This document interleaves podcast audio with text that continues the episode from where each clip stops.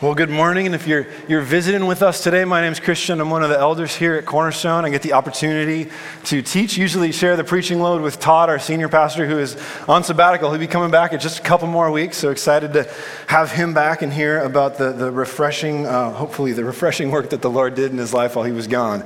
But we're going through the book of Matthew. We've titled this series Apprenticing with Jesus through the book of Matthew because I think that's a great idea of what discipleship, to be a disciple, a follower of Jesus, is all about. Apprentices don't just consume information, they, they learn through practice. They learn by doing the things they see their master doing. And that's what we're seeking to do as we go through this book together. Again, the ushers were coming by. If you need a Bible, you can uh, grab one from them. If not, go ahead and open up to Matthew chapter 13. We, in Matthew chapter 13, we find a collection of Jesus' parables, these, these metaphor, symbolic stories that Jesus told. I love the way that John put it last week. They're, they're earthly stories with a heavenly meaning. Last week, John took us through the parable of the sower, this, this story of a sower who throws seeds on different kind of soil. And Jesus told this parable and he explained it to his disciples to illustrate the different responses that people were having to his message, that the kingdom of God had arrived with him.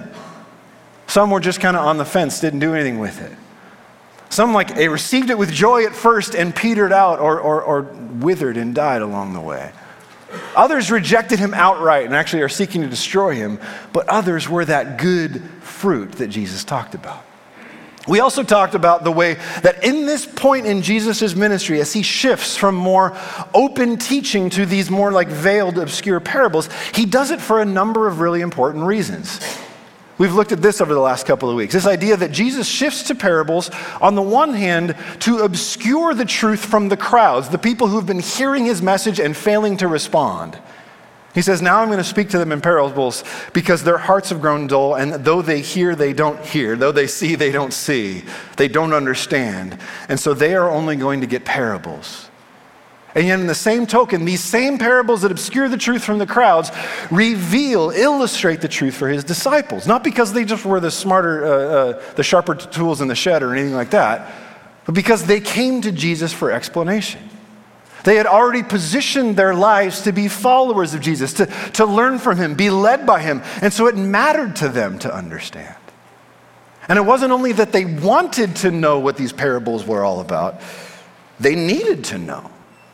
The whole purpose of Jesus training them as disciples was that they, they would join him as fishers of men, as disciple makers themselves. They need to use this information. And I would say to us in the same way if you are a disciple, a follower of Jesus, you need to both understand and use the information that Jesus is communicating to us here in these parables. There's one more uh, principle that we've seen with these parables, and it's this Jesus is also communicating with parables to address that gap between people's expectations for how God's kingdom would come and the reality of the way that Jesus was bringing it. We talked about how that, that whole gap between expectation and reality is kind of the main theme of chapters 11, 12, and 13 of Matthew. And that's another reason why Jesus is doing it. We're going to see that especially in the two parables that we're going to look at this morning. We're going to look at the parable that's called the parable of the wheat and the weeds. You may know it as the wheat and the tares. That's an old English word. I, I don't know it. So we'll go with wheat and the weeds. That works for me. And then also the parable of the net. They're two parables that illustrate a very similar picture. If the parable of the sower last week was a little bit more, more individual in orientation, talked about different individual responses to the message, these two parables this week are kind of big picture parables. They look at the way that the kingdom of God is operating within the world as a whole, both now and in the future. So, if you, again, I know you got comfy sitting for just a second, but we're going to read this passage together. And I would ask if you are able, if you want to stand with me. We're going to read from a couple different places in Matthew chapter 13. You can follow along on the screens. I'll cue you where to go. We'll skip over a few of the parables that next week Mike Steinwender will be walking us through next week. So, come back for that. But we're going to start in Matthew chapter 13, verse 24. He put another parable before them, saying, The kingdom of heaven may be compared to a man who sowed good seed in his field. But while his men were sleeping, his enemy came and sowed weeds among the wheat and went away. So when the plants came up and bore grain, then the weeds appeared also. And the servants of the master of the house came and said to him, Master, Did you not sow good seed in your field? How then does it have weeds? He said to them, An enemy has done this. So the servant said to him, Then do you want us to go and gather them? But he said, No, lest in gathering the weeds you root up the wheat along with them. Let both grow together until the harvest. And at harvest time, I will tell the reapers gather the weeds first and bind them in bundles to be burned, but gather the wheat into my barn.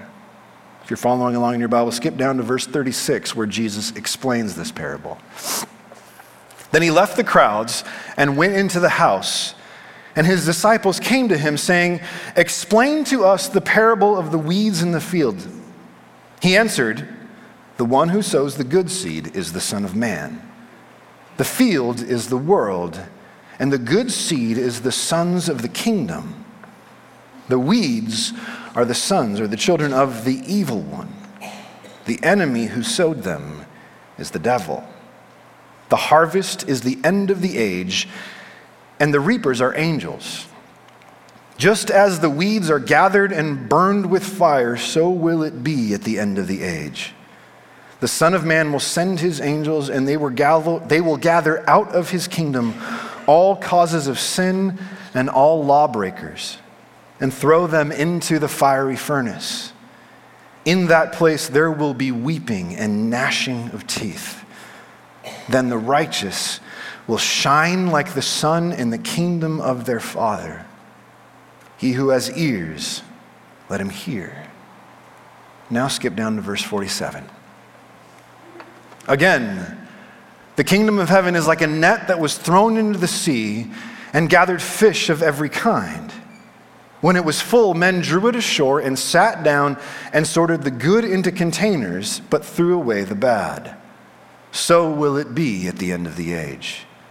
The angels will come out and separate the evil from the righteous and throw them into the fiery furnace.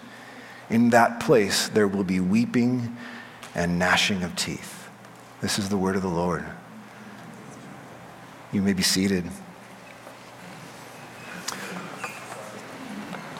All right. Heavy stuff.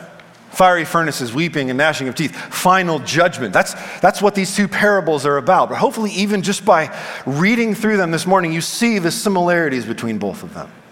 Because both of these parables are not only talking about that future ultimate judgment, but also a present reality of the kingdom of God at work, too, right? Do you see that? There's both a present focus and a future focus. Presently, in the first one, the kingdom of God in this world looks like wheat and weeds growing up together at the same time. It looks like a, a, net, a big fishing net that's gathering all kinds of fish. In the future will be the time of the harvest to separate the two from each other. That's when the net will be pulled in and the, the fish will be sorted, sorted out. You see that? Here's what I want you to get as we, as we dive into this. That present and future dynamic of the kingdom, that thing we were just singing about, that God's kingdom is both coming and here at work already, that's the big reveal in these parables. That's the big truth that Jesus is revealing for his disciples, I would say clearer than at any point up to this point in the biblical story. That there is a way in which the kingdom of God is at work now and a way that it will come later. We often talk about it with this, this phrase, already and not yet. You familiar with that? That there's an alreadiness to the kingdom of God that we participate in now, but the fullness is not yet. It still awaits the future. That's the big reveal in these parables because that is different than what the disciples were expecting. It seems they truly, most of the Jewish people, expected the kingdom of God to come with immediate, overwhelming force. But again, Jesus is giving them these parables to address that gap. You were expecting this, but here's the reality. Not that your expectations were wrong, but they're incomplete. Let me give you more detail about the way that this is going to work. So here's what I want to do. We're going to deal a little bit more with the parable of the wheat and weeds, and we'll refer to the one about the fish and the net. We're just going to deal with the wheat and the weeds because there's more explanation, there's more content on that one, but hopefully you see the similarity, two ways of making the same point. So let's dive into the way that Jesus explains this parable in verse 36. Take a look right here. Again, we see that same pattern again. The crowds get the parable, the disciples get the explanation of it. They're the ones who need to know what this is all about. And the way that Jesus begins to describe this, it's almost like he, before he explains like the, the story of the parable, he gives them a glossary of terms. You see that? In all these verses, he's just saying, here's what all of these things refer to. And I think in bullet points, my notes right now are always, everything's in bullet points in my mind. So I've made bullet points of this. It was helpful to me. It might be for you as well. I want to touch on a couple of these details as we dive into the significance of this. First off, when Jesus talks about this one who sows, plants good seed in his field, he says it's the Son of Man. We know Jesus is referring to himself throughout the book of Matthew, throughout all the Gospels. This is Jesus' favorite way to refer to himself with this title, the Son of Man. We'll talk more about the significance of that title in just a minute. But first, okay, the Son of Man is Jesus. The enemy, the one on the other hand who sows bad seed, is who? The devil. Again, a reminder from Jesus to his disciples the main enemy that I've come to confront isn't just corrupt human rulers, they're way down on the totem pole. Like they need to be dealt with, and they will be dealt with. But the main enemy I'm here to confront is the evil one, the devil. The one that, that, that Paul talks about in Ephesians 2 as the spirit who is now at work in the sons of disobedience. Those who live rebel- in rebellion, who have not turned and trusted and followed Jesus. That's who the weeds are in the parable.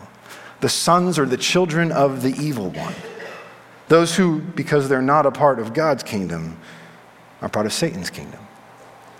Now, here's the interesting thing about these weeds. Every commentator that I looked at as I was studying for this, they mentioned this same type of weed called, called darnel, that most likely is what Jesus had in mind.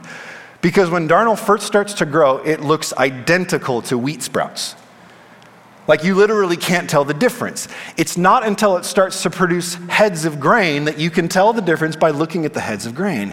And it's really important to tell the difference because darnel will actually make you sick if you eat it. This matters. This isn't just, ew, that's gross stuff, get it out of here. No, it's like one is good and pleasant, one is harmful to people. But you can't tell the difference until the heads of grain develop. Did you see that in the parable, right? The enemy comes and sows the weeds, and it's as they grow up and developed heads of grain, then the, the servants went, Whoa, what happened, Master? I thought you put good stuff down here. You can't tell until the fruit becomes evident. But at that point, that the heads of grain are evident, you can tell the wheat from the weeds. What you don't see is that under the surface, all the roots are interconnected and intertwined and entangled around each other. So when the servants say to the master, Do you want us to just go pull up the weeds? He says, Don't do that because you'll end up unrooting the wheat right along with it. Here's the best thing to do let them both grow up together until the harvest, and then we'll sort it out. That's what Jesus is talking about here. Now, one other detail I think is really important. We can get into all of them, but that second bullet point there. The field that Jesus is talking about here, he identifies the field as the world. The Greek word is the cosmos, the, the, the inhabited world, the, wor- the ordered world. You could even say the world order, the way that the world works right now. That's what he's talking about. That's significant because maybe even you're familiar with this. Throughout history, it has been really common to take this parable and make it about the church, about the community of disciples. And when you do that, basically, this parable, become, parable becomes a warning of like Judas type people. Those who look like they're one of us until at a certain point their true colors are shown a warning of imposters, saying that imposters will be mixed into the church until Jesus returns. Now, I would say this I think that idea is true. I just don't think it's what this parable is about. There are many other places in the book of Matthew that do hit on this idea of imposters within the community of Jesus followers. Like, remember back when we were in the Sermon on the Mount in Matthew chapter 7, one of the things that Jesus says in Matthew chapter 7, he says, Beware of false prophets who come into you like wolves in sheep's clothing. They look like you on the outside, but they are very different on the inside. And he says, by their fruit, the outcome of their lives, you'll, you'll be able to tell the difference. Just a little bit later, he says to him again, Not everyone who says to me, Lord, Lord, will enter the kingdom of heaven, but only who? Those who do the will of my Father who is in heaven. So Jesus is clearly calling us as followers of Jesus not to be judgmental like fruit inspectors who are all about just trying to determine who's in and who's out, but to beware that there may be those who think they're part of this or want us to think that they're part of this and really aren't. Later on in Matthew chapter 18, Jesus is going to give some extended instructions of how we as a church family are meant to operate when there is one among us who is unwilling to turn from a clear pattern of sin in their life, even to that point of separating ourselves from them. Those passages, Matthew 7, 18, are clearly about what does it look like to have purity and authenticity within the church. But here in Matthew 13, the parable of the wheat and the weeds, this is about the world. This is about the way that the kingdom of God is at work within the world as a whole. And Jesus says it's going to look like a mixture of wheat and weeds until the harvest when I'll sort it out. Again, this is new information for the disciples. But Jesus links it with old information that they've had for several generations. Look at the very next uh, part of it. What verse? Verse 40. Again, we, we, I read through this just a second ago, so I won't read it again. But as Jesus talks about the way the harvest is going to play out, pay attention to those words up there that I highlighted because they're really significant. Each one of these words factors significantly in the Old Testament prophetic book of Daniel. Did you know that? I think Jesus is doing that on purpose. He is linking what he's teaching the disciples through this parable here with the vision of the kingdom of God that, that was there in Daniel. He's not correcting errors in what Daniel saw, but what he's doing is said, hey, what Daniel saw from afar, now that we're here, let me zoom in and show you the detail of the way this is going to work out. But again, maybe this sounds familiar to you. Again, if you're, I would encourage you, if you, uh, as you study the Bible over this next week, as you do your own personal reading, if you're not familiar with some of these passages in Daniel, I would say jot it down, make a note if you take notes, and go back and read some of these. That phrase, Son of Man, the whole reason why Jesus uses this as his favorite title for himself is because of the way that Daniel uses it in Daniel chapter 7, which we'll look at in just a moment. Daniel chapter 2 and chapter 7 have two of the biggest, most important visions of the kingdom of God in the Old Testament. I think that's the background of what Jesus is talking about here. Maybe for some of us, the most familiar one is that phrase, fiery furnace. You remember a story from Daniel about a fiery furnace and three friends? You remember their names? See, you can pronounce Bible names. Don't be intimidated. You can do it. Shadrach, Meshach, and Abednego. Again, He's using this language, even that phrase, shine like the sun. There's a vision that Daniel is given of the future resurrection at the very end of the book of Daniel, where it talks about those who sleep in the dust of the earth, those who are dead being awakened, raised to life again, some to everlasting life, some to shame and everlasting contempt. But then he says, the righteous, they will shine like the brightness of the sky above. Jesus is very purposefully linking this parable with language from Daniel because he's cluing his disciples in. Here's what, you, here's what I'm doing this parable is connected. I am expanding upon, commenting on, giving more detail to the vision of the kingdom of God that Daniel gave you so that you're able to adjust your expectations to the reality of what I'm doing. Go with me for a bit. We're going to spend just a couple of minutes looking at these visions from the book of Daniel. We'll just be able to summarize them now. And again, I would, I would encourage you to go back. They're, they're fascinating stories. But let's see if I can just summarize this quickly you can, so you can see the way that what we have in Daniel would have been the main picture in the disciples' mind. And Jesus says, That's not wrong, but let me add to it. Does that make sense? Daniel chapter 2, check it out. Daniel chapter 2 is the classic story of Nebuchadnezzar having this dream of this massive image, this giant statue that's made up of four different kinds of metals. And then he sees this rock cut out of a mountain, but not by human hands, that comes and strikes the statue at its feet, and the whole thing crumbles and turns to dust and blows away.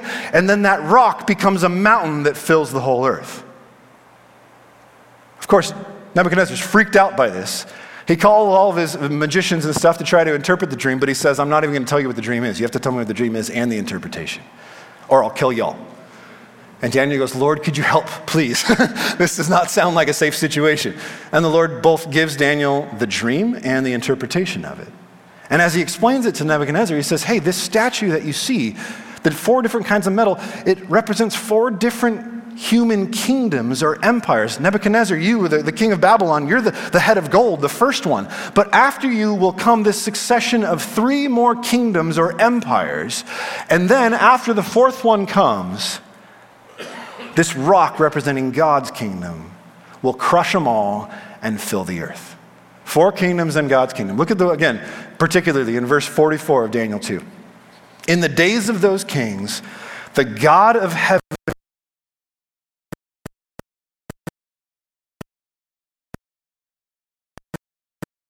pieces all these kingdoms and bring them to an end, and it shall stand forever. This is about 600 BC at this time, 600 years before the time of Jesus. This is that initial vision given four kingdoms, then God's kingdom. About 50 years later, in Daniel chapter 7, Daniel himself receives a vision. That has a very similar pattern to it. Not a statue made out of four different kinds of metal, but he sees these four grotesque, monstrous beasts kind of parade before him in this vision that he sees in the night.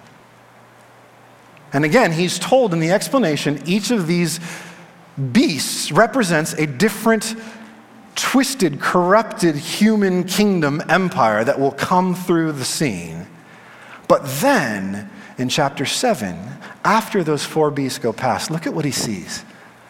I saw in the night visions, and behold, with the clouds of heaven there came one like a son of man. Ding, ding, ding.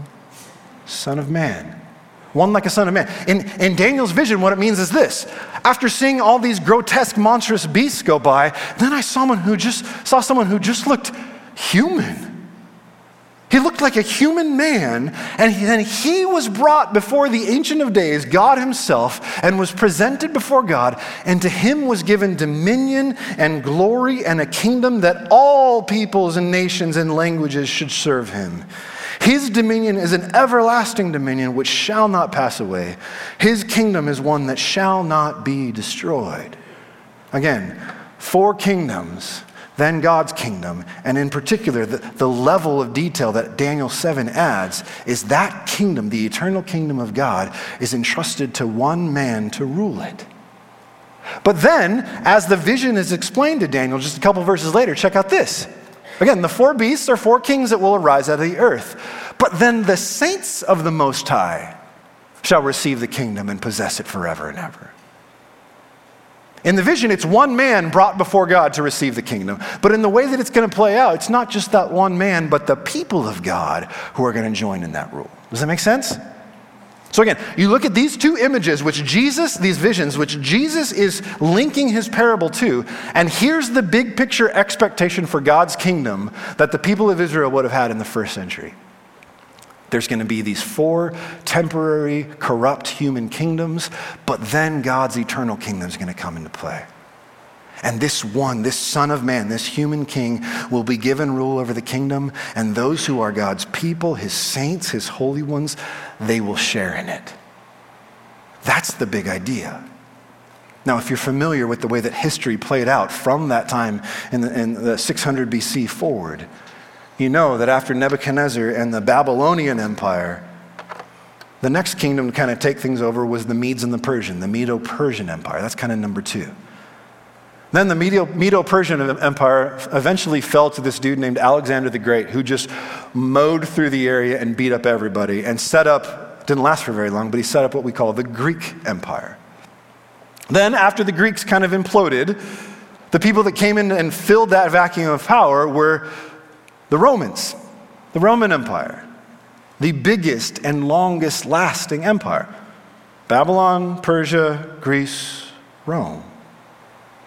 And then all of a sudden, in the middle of the wilderness, in the land of Judea, a Roman territory, there's this dude that comes on the scene dressed in a camel hair coat saying, Guys, listen up. It's time.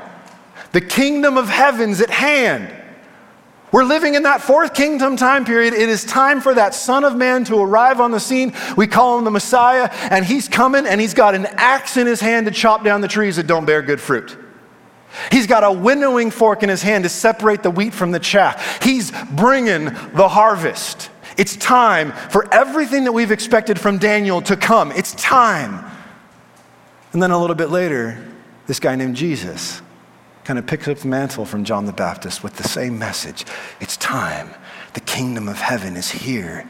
Repent, believe the good news. And what does Jesus keep referring to himself as? the Son of Man. I'm that guy. I'm the one you've been waiting for. I'm the one who's going to be brought before the Most High to be given the kingdom to rule forever and ever. Come be a part of what I'm doing. And in the people's mind, at least initially, it's sweet. This dude's the rock that's going to crush everybody else and grow into a mountain that's going to fill the earth, right? That's what Daniel 2 talked about. Except then the way that Jesus acts as the Son of Man doesn't seem anything like a rock ready to crush people, does he? He comes humbly. His kingdom is simple, as we sang a few minutes ago. He comes teaching and healing, and, and not in prominent cities and places of power, in these kind of podunk towns around Galilee. Why are you doing it that way, right? Just a rabbi training disciples. Again, it's backwards, at least to the way that the people were expecting the Son of Man, the Messiah, to come. We even saw that back in chapter 11. It gets to the point where even John the Baptist himself, who prepared the way for Jesus, ends up sending messengers to Jesus to go, Hey, are, are, are you the right guy? Should we be looking for somebody else? These parables are given to address that exact question.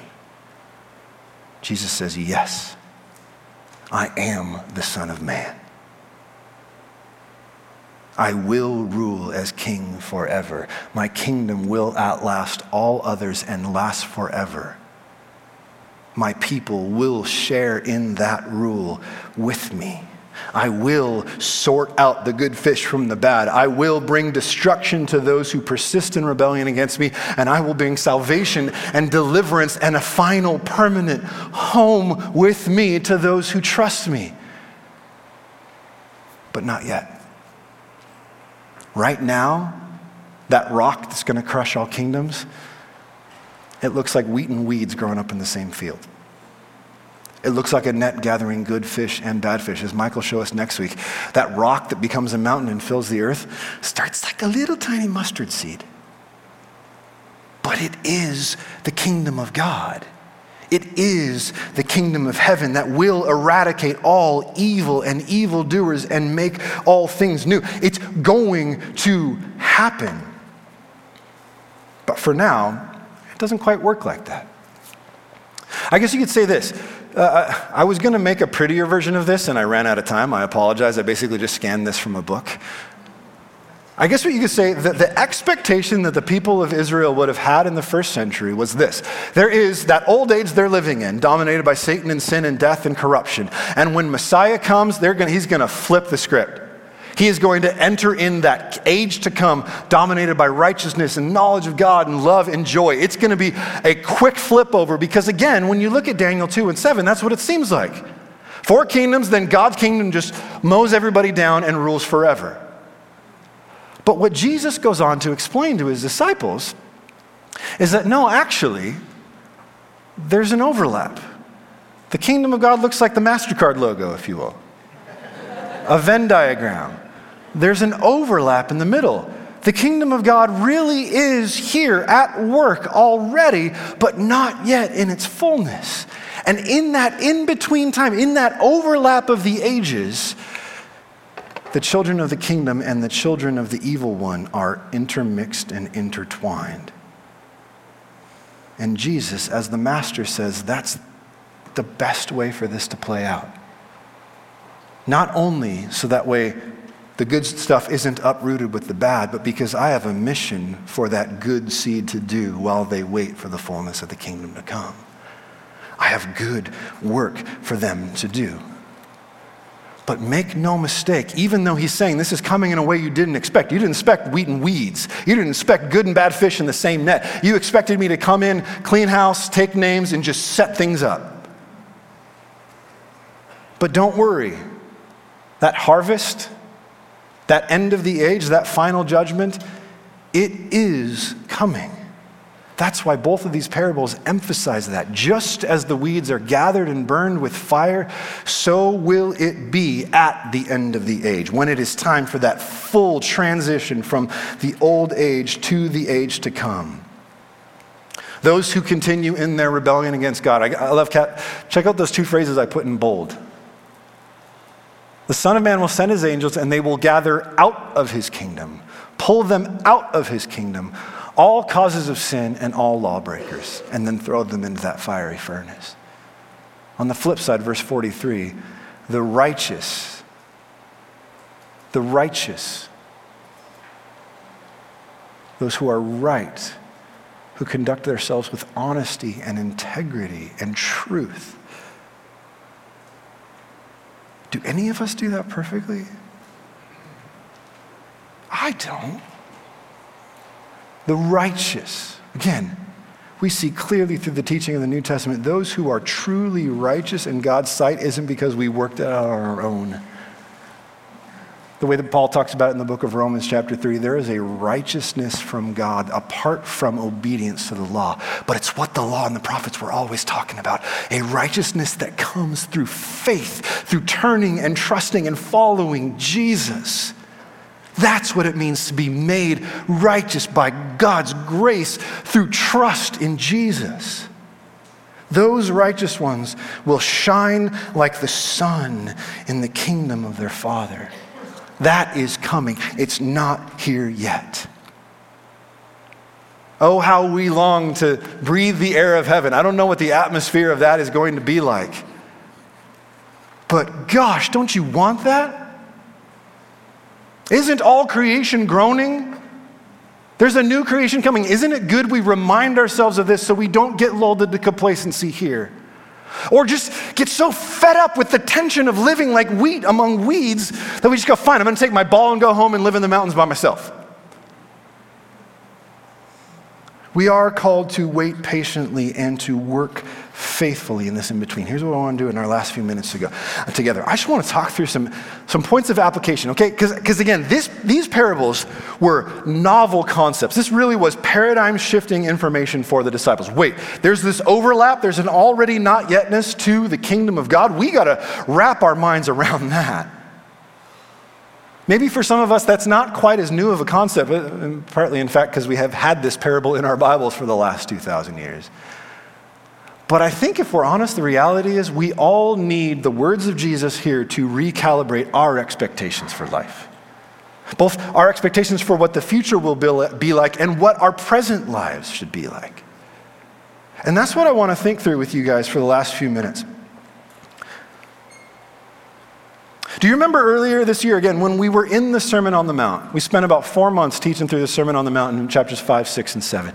And we kept coming back to this idea that the main point of Jesus' teaching in the Sermon on the Mount was to teach his disciples what it means to live as citizens of God's kingdom among the kingdoms of this world. In John 17, he actually prays to the Father in our behalf, and he says, Father, they're not part of this world any more than I am. Not like we're aliens from another planet, but like they're not part of this world system. They're part of the world to come. That's their true home. But I'm not praying that you would take them out of the world. I'm praying that you would protect them from the evil one because they have work to do in this world. So I want to talk a little bit about that because I would almost say that whole idea of living as citizens of God's kingdom among the kingdoms of this world, you could also phrase it this way it's what it means to live as wheat among weeds. That's where we are and where we are supposed to be. So I want to go through these four points over these next couple minutes with you guys. What does it mean for us to live faithfully as citizens of God's kingdom, as wheat, even though we're surrounded by weeds? I would say the first thing is this it means that we are called to live differently, but not separately from the world around us. Let them both grow up together until the harvest, is what Jesus says. We are called to live differently, not separately. But I think it's also essential that we t- think carefully about what it means to live differently. Because sometimes we all, we all know those people who seems like they want to be different just to be different.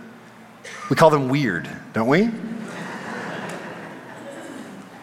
Isn't that often what the world thinks of us as followers? Wow, what y'all do is weird. Oh, last week you shopped at that store and now you don't. That's weird. Oh, you watched those movies before, now you don't. That's weird. Sometimes the difference we want to make, again, is just those consumeristic, materialistic things. Oh, I won't shop there anymore. I won't see that movie anymore, but we should all go see this movie. Not necessarily saying that that's bad, but is that really the difference that makes a difference? If your desire to live differently as a Christian within this world is about fighting for your rights, your freedoms to do what you want, how is that different than anyone else? I'm not saying that we shouldn't use our freedom and seek to, to, to, preserve what freedoms we might have as citizens of this country. But if the outflow of that is just, you can't tell me what to do, I want to do whatever I want, isn't that the way everyone lives? Is that really what it means to be different as followers of Jesus? To live differently in a way that makes a difference, I would say, really comes down to this What comes out of your life? What is the fruit, the outcome of the way that you live? Do you actually see the character of Jesus on display in your life, in your conduct? When life is frustrating, how do you respond? Do you see the character of Jesus? That's the difference that makes a difference. Jesus said, Every disciple, no disciple is above his teacher, but every disciple, when he is fully trained, will be like his teacher. We are hoping in Jesus not just for that day when we stand before him, but to craft us into his image now in this life because we have a calling to represent him. So think about this. We're almost up to a year of going through the book of Matthew. How have you seen the character of Jesus develop in your life over this past year? Remember, at this end of the Sermon on the Mount, Jesus said, Whoever hears these words of mine and does them is the wise man who built his house on the rock. There's no benefit in just hearing. How are you seeing the character of Jesus developed in your life, or even seeing and seeking to tackle those areas where your character is totally different from Jesus's? Practicing repentance, that's a difference that makes a difference. The way that we show love and serve others like Jesus did. Love, love even for enemies. That's what Jesus said, right? A few weeks back, if you missed it when Jose Luis was preaching, and he spent the entire time just looking at that phrase in Luke where Jesus says, Be merciful as my heavenly Father is merciful. Mercy, that's a difference that makes a difference. Authenticity, not hypocrisy. Guys, listen. If we, as a community of disciples, are known more for the way that we condemn certain people for their sin, but then like harbor and coddle our own, you know what Jesus called that? He called that being a whitewashed tomb. That's not going to help anybody. But if, on the other hand, we go, okay, fine, then let's just condone sin. You can do whatever you want. I'll just accept you however you are. That also doesn't put Jesus on display. Jesus didn't do that. He didn't contone or shuck and jive with sin or say you have forgiveness, but you don't have to follow me. Know, he said, repent, come to me. He came like a doctor for the sick, not to leave people in their sickness, but to nurse them to health. Is that what we're seeking to do with our lives? The ultimate difference between the wheat and the weeds becomes evident over time. Do you see the character of Jesus coming out in your conduct? So that's the first one. Live differently, but not separately. Second idea is this wait. We are called in this in between time to wait for our true home. To wait for our true home. To live like wheat in the midst of weeds is going to be uncomfortable. It's not supposed to be cozy, it's meant to be full of tension. We're supposed to long for it to be different. We're supposed to not feel fully at home here, but to wait for our full and final home when Jesus returns. Again, it is good that we remind ourselves this world's groaning. There's a new creation coming. The glory of the Lord will be the light in our midst. That's what we're hoping for. Don't put your eggs in all, the, all in the basket of this world right now. Know where your true home is. It is essential that we remind ourselves of this. Again, so we don't get lulled into being complacent or we just get mad and take our ball and go home. We try to find that sense of safety, at homeness, like permanency somewhere, anywhere, but we'll never find it in this life at this time. It's not supposed to feel like our final home here. Again, I heard somebody say it one time that this world is not our home, but it will be. It will be. Our true destiny is in the new creation, the renewed world that Jesus is bringing. And believe me this you and I will never be fully satisfied with this place or any other place until that day when Jesus brings the kingdom in its fullness. Do you believe that? Do you, do you really believe that? Because again, over the last few years, we have seen many, many people go, I would rather go any place else than here. Again, people move for good reasons, bad reasons, take care of uh, uh, uh, ailing family members, like true. But haven't we like talked with a lot? Haven't we felt ourselves just that sense of, oh my gosh, I'm just tired of living in California. Ugh. I'm tired of living in California. Someplace, any place would be better. Would it? that was funny. Better for what? For what purpose? To accomplish what? If your mission in life is to live in a place that is more financially and politically comfortable for you, then yeah, why would you stay here? But if your mission is to be light to the world, isn't light supposed to shine in dark places? That's what Jesus said in the Sermon on the Mount, right? You light a lamp, you don't put it under a basket, you put it in the middle of a dark room because that's where it's needed.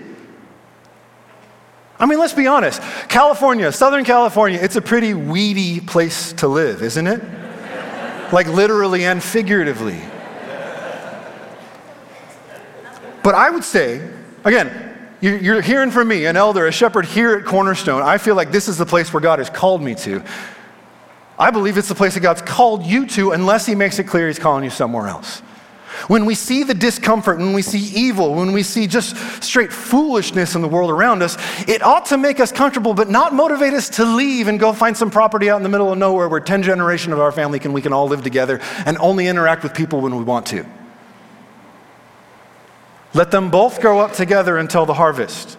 We are meant to live like wheat among weeds. We are meant to live like light in the darkness. And as things in California get only darker and darker, most likely, all the more reason for us to be here. Not to get what we want out of life, but to embrace that tension, to represent Jesus, to put him on display here. Does it mean we have to like the way things are going? No. Agree with it? No, we can't. That would be the place, case any place you go. Will we be tempted to complain and grumble and do so via social media and like everybody else's comments that's grumbling and complaining about people on social media? Does that do anyone any good? You know, actually, one of the most important ways that we can shine light in dark places is actually by not complaining and grumbling. Listen to what Paul says in Philippians 2. Oh, where'd it go? It's gone. I will read it to you instead. Here it is Philippians 2, verses 14 through 16. Do all things without grumbling or disputing, that you may be blameless and innocent children of God without blemish in the midst of a crooked and twisted generation, among whom you shine as lights in the world. We live within a crooked and twisted generation, but the way we show light is by the way we don't give in to the temptation to grumble and complain about everything, though we could. But instead, the way he says it there in verse 16, we hold fast to the word of life so that in the day of Christ, when he returns to make all things new, it will be revealed we didn't do this thing in vain. It wasn't empty. It wasn't just something we did to fill a Sunday morning and just went about our life after that. I believe that this passage is calling us to embrace our calling to be light here to be wheat among this weedy soil. Let's not grumble and complain. Let's entrust ourselves to our master who says this is exactly the kind of place that we should be in order to represent him well. And then let's actually make our lives about representing him. Let's actually make our lives about not Jesus as a little add on to our plans but positioning ourselves to learn from Jesus, to be led by Him, to become like Him, to help others do the same. Let's be serious about discipleship. You cannot be faithful to Jesus and abandon His mission to live like wheat among weeds. Let's embrace it, y'all. Let's also hold out the hope that our Master is still the one who can change even the hardest soil. He can change even the weediest weed to be healthy, wholesome wheat. He can do it. He can change hearts. Amen? If you're a follower of Jesus, you know it because He did it with you. You weren't born into this. God opened your eyes, He gave you ears to hear and eyes to see. So I would say this to you if you're here and you're not yet a follower of Jesus, listen, hear, see, turn, and trust, and follow Jesus. Bend your knee to the King Again, this passage, like we've seen throughout the book of Matthew, confronts us with two really unpopular realities. There's only two paths. We don't like that. We don't like being stuck with two options. But Jesus says there is this broad, easy way you could take that, but it leads to destruction. I don't want you to go that way. There's this narrow path. It's hard, it's difficult, but it leads to life. In the end, there's only two kingdoms you can be a part of. You are either a child of the kingdom of God or you're a child of the evil one. Right now, the distinction between that is murky and confusing, but one day it will be clear. The harvest will come, Jesus will separate. The determining factor is what you do in response to this message today. So if you would like to pray with someone or talk about what it means to follow Jesus, there'll be some of us over here in the prayer room that would love to pray with you. We're going to sing one last song together called Cornerstone that says, when Jesus comes with trumpet sound, I want to be found in him, not with dressed in my own righteousness, but his. I want to be one. He comes back and goes, You're one of mine. Come into the barn. Come home, fully, finally home. We won't be content until then, but we have work to do. Amen? Let's pray. Father in heaven, Thank you for your word. It challenges us to our core, and it should. Holy Spirit, you have begun a new work in us. You have stirred something in us that shows us this world isn't our home. The way that things are right now isn't where we find our identity and our place of belonging. Lord, would you forgive us for the times when we entertain the notion that any place would be better, any situation, any marriage, any job would be better than where we are? Would you instead give us those eyes to see that in each situation there is the opportunity to put you on display in hard places? You came as light to the world to go to the dark places. You're calling us to join you and do the same. At the same time, Lord Jesus, come quickly. We want to be home. We want to be at rest with you. But we know you're not done gathering people to your name. You're not done changing weeds into wheat. Would you use us here in this place, come what may, for your glory until you return? We ask this in your name, Lord Jesus. Amen.